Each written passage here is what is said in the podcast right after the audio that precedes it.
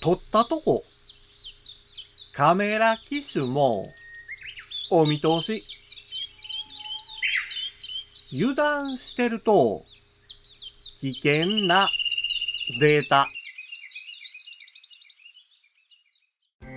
五七五七七の31文字でデジタルに関する単価を読むデジタル教室単価部です。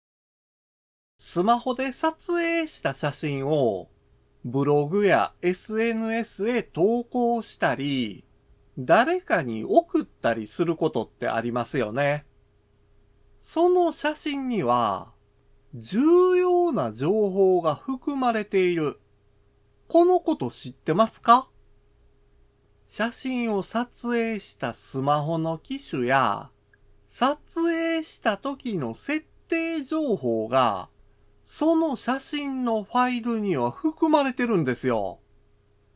それが、EXIF データと呼ばれるメタデータになります。撮影した時の設定とか、スマホの機種が知られたところで怖くない。そういう人は多いんですけれども、最も怖いのは、位置情報なんです。その写真が、どこで撮影されたのかが丸分かりなのって怖いですよね。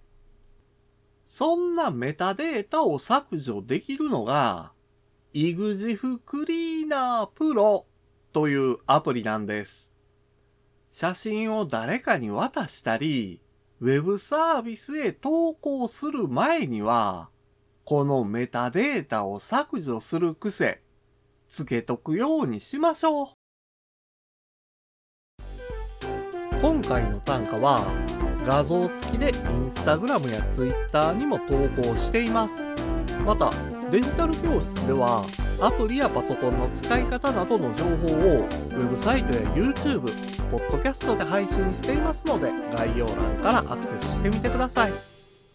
デジタル教室単価部でした。